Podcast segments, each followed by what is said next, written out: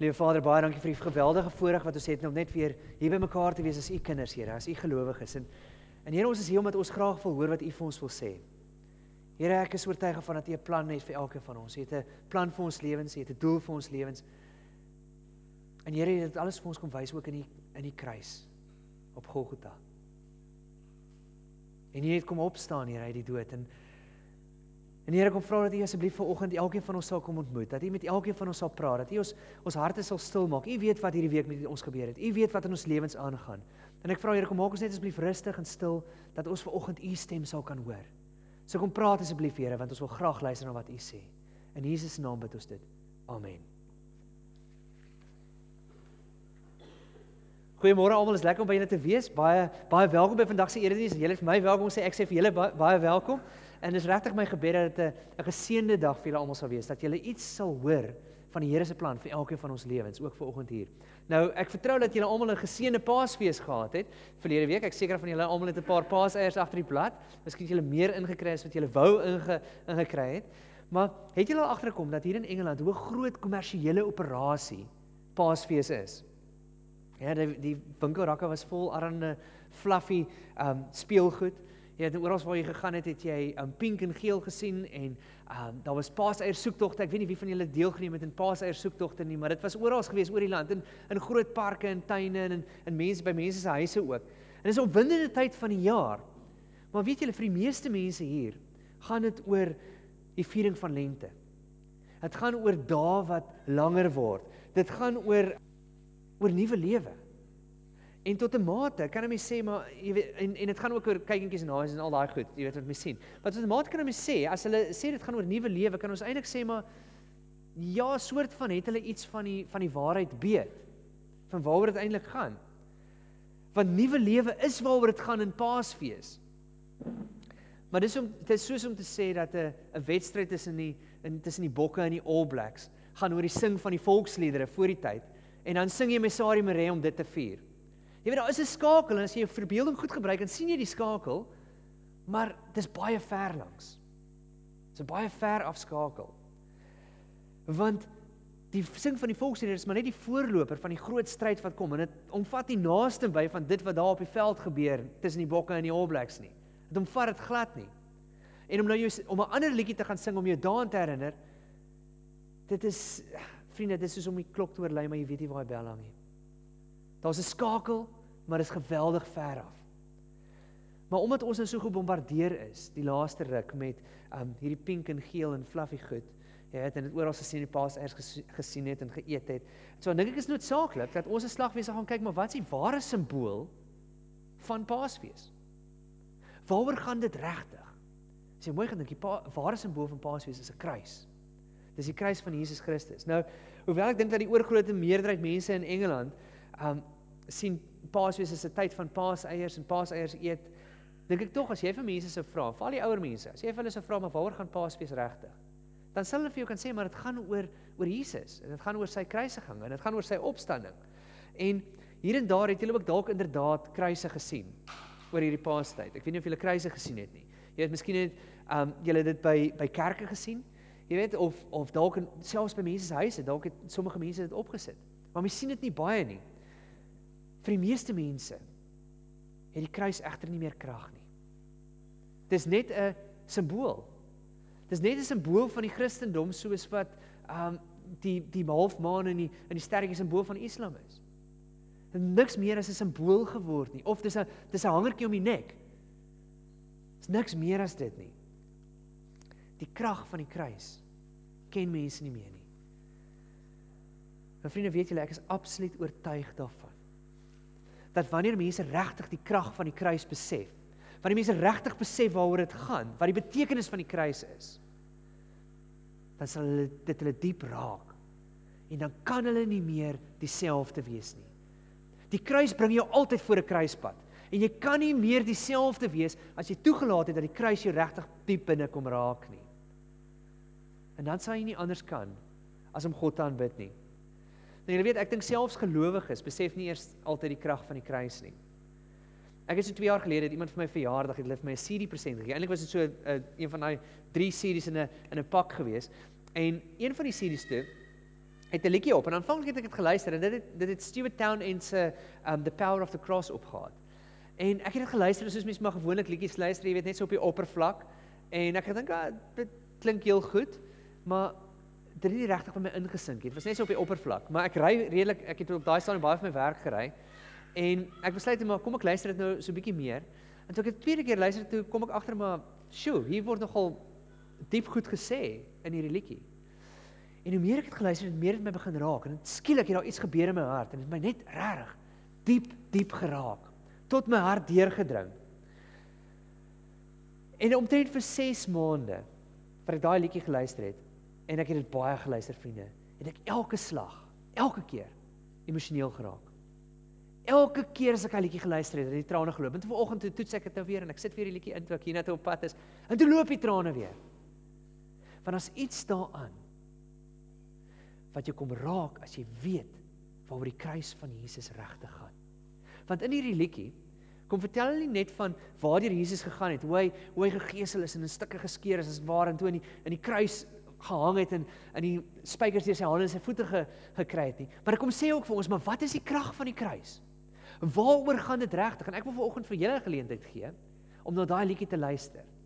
Maar voor ek dit voordat ek dit doen, gaan ek eers gou vir julle vinnig vyf betekenisse gee van die kruis. Vyf goed wat die kruis vir ons kommunikeer. Wat sê dit is die krag van die kruis.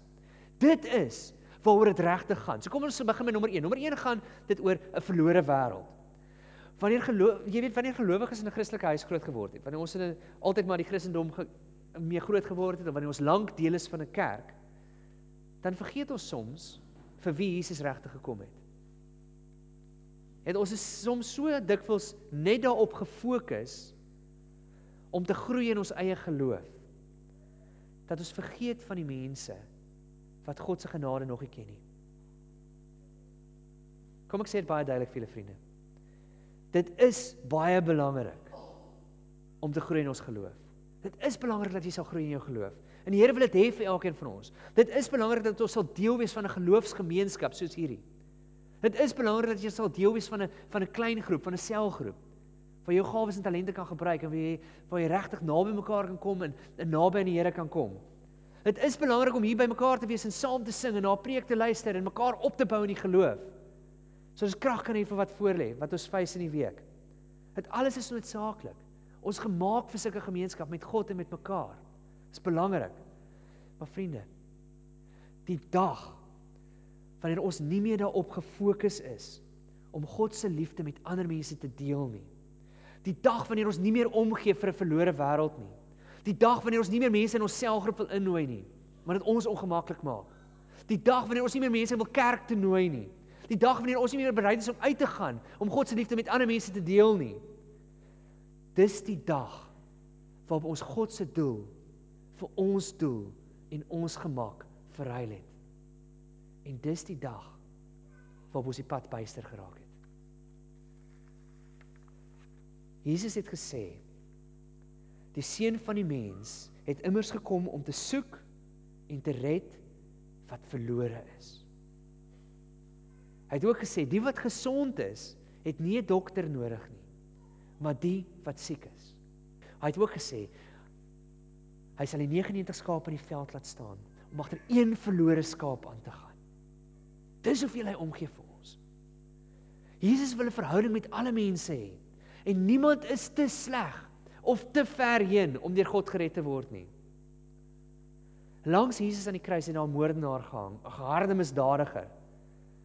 Maar toe hy Jesus erken as Here en hom vir hulp vra, toe sê Jesus vir hom: "Dit verseker ek jou.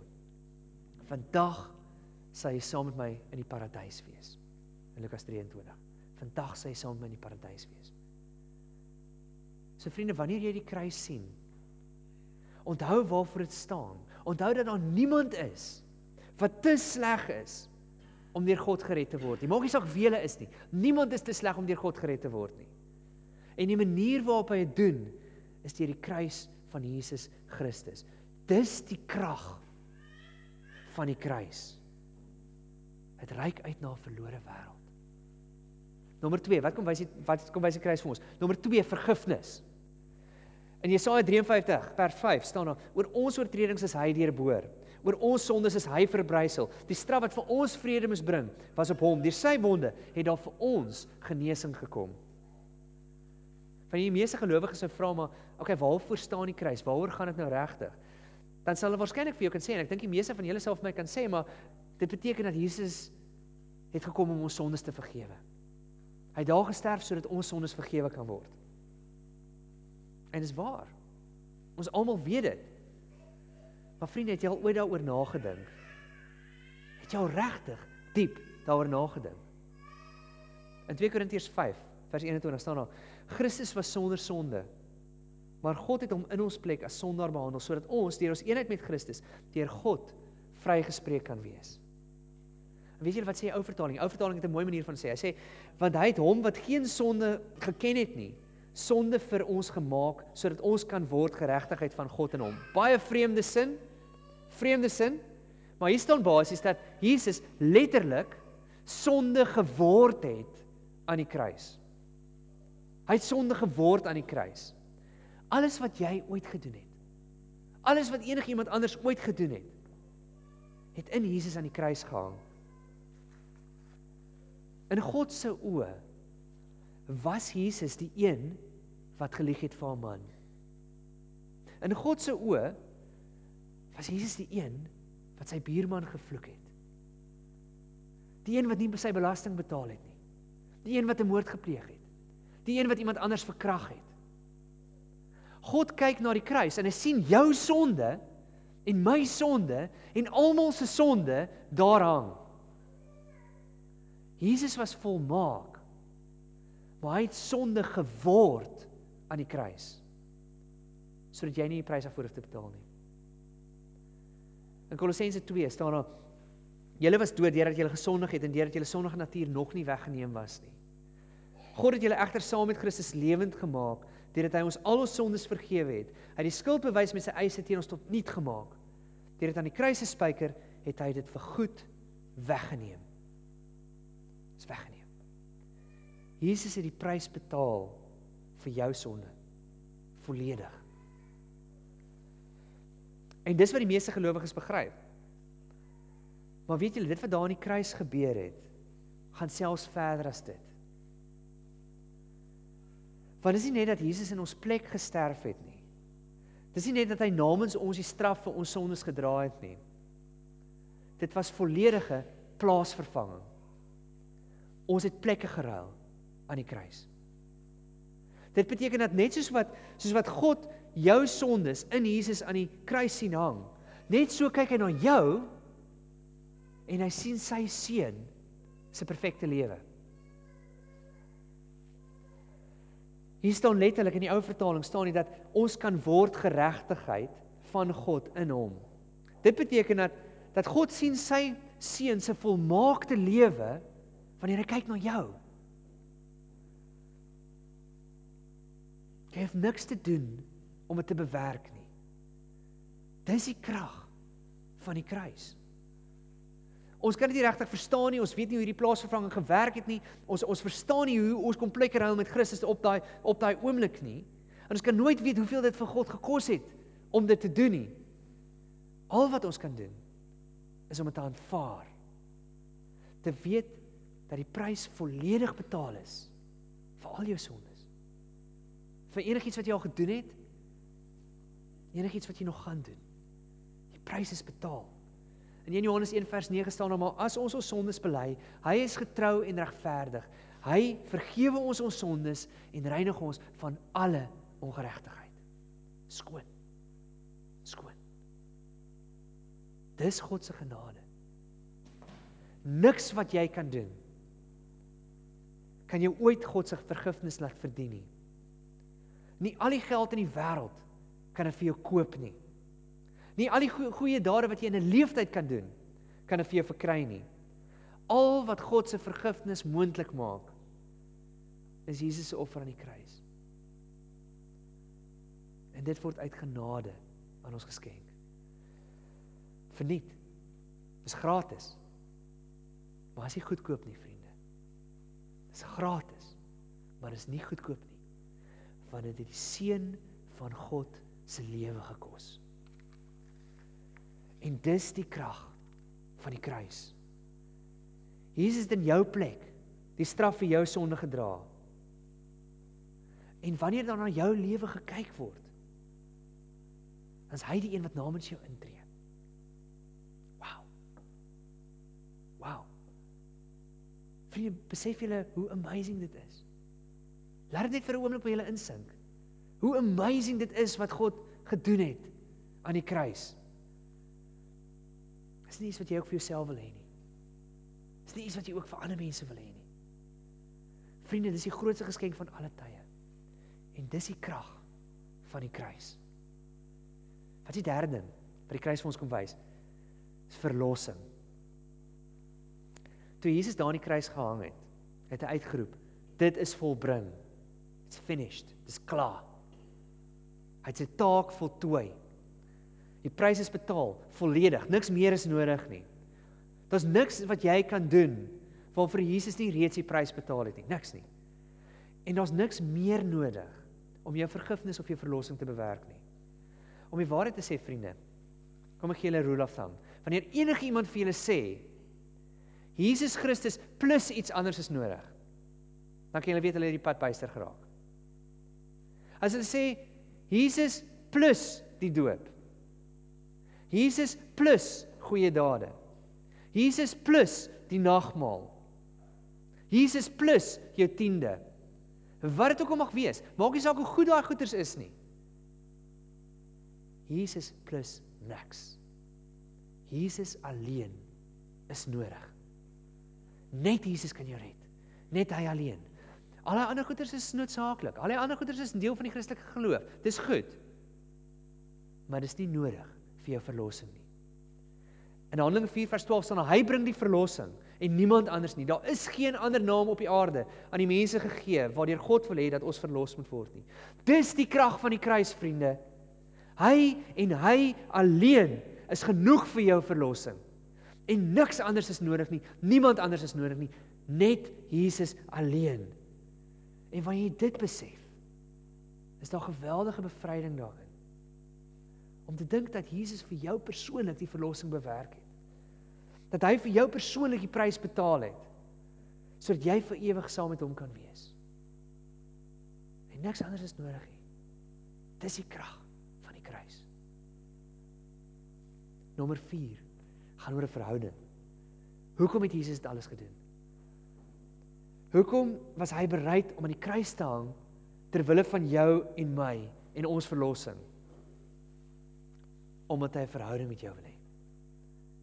In Romeine 5 vers 8 staan daar: "Maar God bewys sy liefde vir ons juis hierin dat Christus vir ons gesterf het toe ons nog sondaars was." Vriende, God is lief vir jou. God is lief vir jou. En hy is so lief vir jou dat hy bereid was om sy seun in jou plek die straf te laat dra. En in jou plek die wet te vervul sodat jy sy kind kan wees. In Johannes 1 vers 12 staan daar, maar aan almal wat hom aangeneem het, die wat in hom glo, het hy die reg gegee om kinders van God te word. So kom hoor dit vir oggend vriende. God het tot geweldige uiterstes gegaan net om 'n verhouding met jou te hê. Net om 'n verhouding met jou te hê. Hy wil jou lewe met jou deel. Elke deel van jou lewe. Hy wil betrokke wees in die hoogtepunte en in die laagtepunte, in die goeie dinge en in die slegte dinge. En dit wat skeiding gebring het tussen jou en God, het hy van sy kant af kom oorbrug. Hy het dit kom regmaak van sy kant af. Vriende, wat dink julle het gemaak dat Jesus aan die kruis gesterf het? Was dit die valse beskuldigings wat teen hom ingebring is? Was dit 'n Romeinse goewerneur wat wat sy hande in onskuld gewas het omdat hy nie bereid was om op te staan vir die waarheid nie? Was dit 'n skare mense wat opgesweep is en gevra het vir Jesus se teregstelling? Was dit dalk die spykers in sy hande of sy voete wat hom aan die kruis gehou het? Is dit wat hom aan die kruis gehou het? Wat het hom daar laat hang?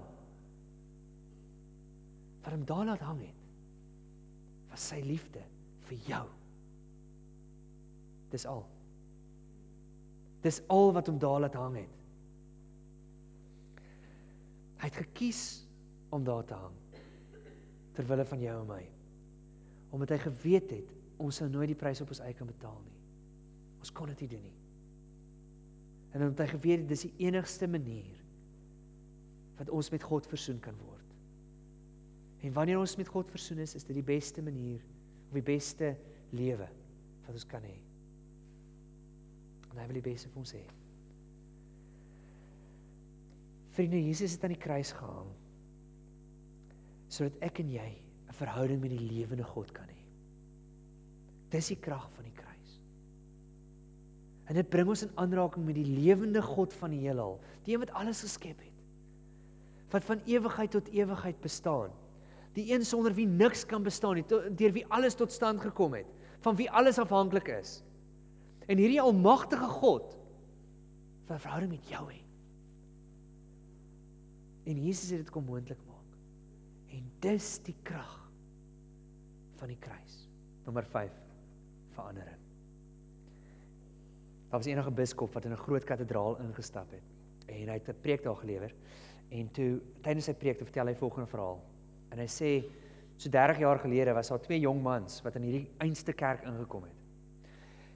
En die twee ouens het die spot gedryf met alles wat heilig is en alles wat met die Christelike geloof te doen gehad het. En hulle het vulgêre grappe gemaak en hard gelag. Hulle was baie loud in hierdie in die kathedraal. En toe daag hy een ou sy pel uit om 'n om 'n klomp liegstories te gaan vertel in die bighokkie vir die priester.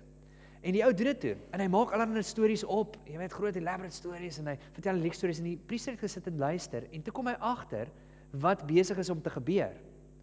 En dat dit dat dit liegstories is wat hy vertel en en toe het hy net aandagtig geluister en toe hy die jong ou klaar vertel het al sy stories toe sê hy vir hom um, in die Rooms-Katolieke kerk was daar is daar 'n gewoonte van boetedoening.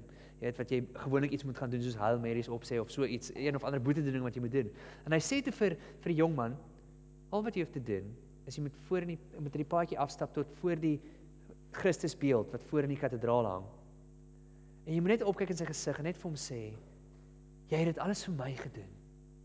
En ek gee nie 'n flenter om nie. En die ou stap toe uit die jong ou en hy gaan na sy ma toe en hy vertel vir hom alles en hy lag weer lekker oor die stories wat hy vertel het en en um toe sê hy vir hom wat die priester vir hom gesê het en die in die maat sê vir hom maar kyk jy het nie hierdie der voltooi totdat jy nie die boetedoening ook gedoen het nie. So gaan doen dit. En die ou stap toe af van die gangetjie vol bravado en hy gaan staan voor die voor die kruis en hy kyk op in die in die gekruisigde Christus se gesig met die doringkroon op en die bloed wat oor sy wange loop. En hy sê jy het dit alles vir my gedoen en ek gee nie en hy stop en hy begin weer en hy sê jy het dit alles vir my gedoen. En ek gee nie en hy kon nie voltooi nie. Sy kop laat sak hy het omgedraai en uitgeloop en die der verloor. En toe leen die biskop vorentoe en hy sê daai jong man was ek. Vriende dis die krag van die kruis. Dis die krag om lewens te verander.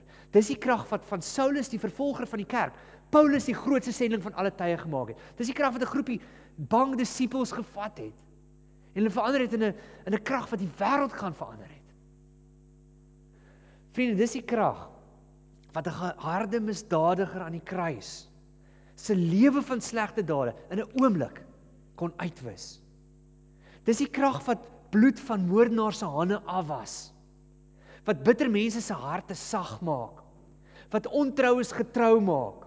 Wat mense vol haat vul met liefde. Dis die krag wat mense reg oor die wêreld op hulle knieë laat neerval en sê Jesus is Here. Dis die krag van die kruis. Dis die krag om lewens te verander. Dis die krag wat daai alkolikus wat onder in die pap sit wat sy lewe kan verander. Dis die krag van die local junkie op die straathoek se lewe kan verander. Dis die krag wat die bendeleier in Kailicha se lewe kan verander. Dis die krag wat jou lewe kan verander. En dis vir elke mens bedoel, vriende. Dis vir elke mens bedoel. In Filippense 2 staan dat daar met God hom ook tot die hoogste eer verhef en hom die naam gee wat bo elke naam is, sodat in die naam van Jesus elkeen wat in die hemel en op die aarde en onder die aarde is, die knie sou buig en elke tong sou erken Jesus Christus is Here tot eer van God die Vader. Vriende, wanneer jy of enige iemand anders regtig besef wat die ware betekenis van die kruis van Jesus Christus is, dan is daar geen ander reaksie nie. Daar is geen ander reaksie as om jou knie te buig nie. Eenvoudig te erken Jesus is Here. Jy kan nie anders nie. Jy kan dit of vrywillig doen aan hierdie kant van die ewigheid of jy kan dit noodgedwonge aan die ander kant gaan doen. Maar daar's nie een persoon wat ooit geleef het of wat nog gaan leef of wat tans leef wat nie voor die keuse gaan staan, voor die kruis gaan staan en die knie sal moet buig nie. Almal gaan dit doen. Moeder Teresa, Hitler, Nelson Mandela, David Cameron, Barack Obama, Paus Franciscus, ek, jy, almal. Almal gaan dit moet doen. Die vraag is wanneer gaan jy dit doen? Wanneer gaan jy dit doen? So vriende, wanneer jy terugdink aan Paasfees, wil ek daarby daarop aandring, regtig op aandring, vir jou uitnooi. Om weer te besef hoe amazing, hoe mind-blowing dit is wat Jesus aan die kruis gedoen het vir elkeen van ons. Want dis die wonderlike ding daaraan. Dit is vir almal bedoel. Is niemand wat buite dit staan nie. Is niemand wat buite die bereik van die kruis van Jesus staan nie. Dit is vir almal bedoel. En ons moet as dit ware daai bril opsit wanneer ons kyk na ander mense. Die bril van die kruis. Jesus het gekom vir, vir om vir 'n verlore wêreld vergifnis en verlossing te bewerk en 'n verhouding met die lewende God moontlik te maak. Maar hy het ook gekom om aan jou nuwe lewe te gee en jou van binne af te verander, volkome te verander. 2 Korintiërs 5 vers 17 staan daar iemand wat in Christus behoort is 'n nuwe mens. Die ou is verby. Die nuwe het gekom. En dan vriende gaan gaan eet die res van jou paaseiers wat nog oor is. Gaan ehm um, wees bly oor die lente wat gekom het. Kyk na die hasies, kyk na die kykentjies, kyk na die lammetjies, wees opgewonde oor die langer dae. Wees opgewonde oor die oor die bloeisels aan die bome. Van 'n stel nuwe lewe voor. Maar weet dat as hierdie hele paasseisoen daarby vir jou gaan bly, dan slaan jy die bal heeltemal mis. Dit is om meel te eet terwyl daar vars gebakte brood is wat wag. Vriende, die krag van die kruis verander lewens. Dit maak mense nuut. Dis die teken van Jesus se oorwinning oor die sonde, oor die bose en oor die dood. Dis 'n teken van hoop dat ons toekoms in God se hande is. Dis 'n teken van nuwe lewe. Dis 'n teken van verlossing. Dis 'n teken van versoening, van 'n verhouding met God, van verandering. En daarom vriende, is die krag is die kruis van Jesus Christus. Dit wat hy daar op Golgotha kom doen het, steeds die grootste krag in die wêreld. En sal die grootste krag tot in ewigheid bly. Kom maak dit vir jou eie vandag. Amen. Kom ons bid saam. Vriende, gaan vir julle net so 'n oomblik gee van stil gebed. Van jy net die saak met die Here kan uitmaak, wat dit ook al is wat daar in jou lewe is. Maak dit met hom uit. Dan sal ek vir ons afsê met 'n gebed.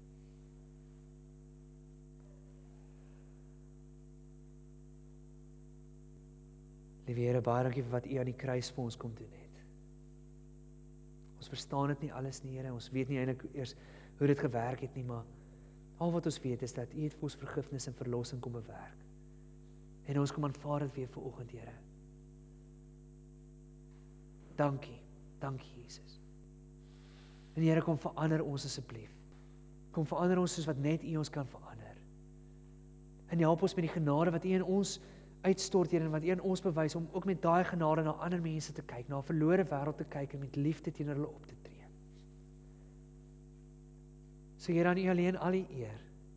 Dankie Here dat U 'n prys kom betaal het wat ons nie kon betaal nie. Dankie Here dat U vir ons nuwe lewe kom verkry het.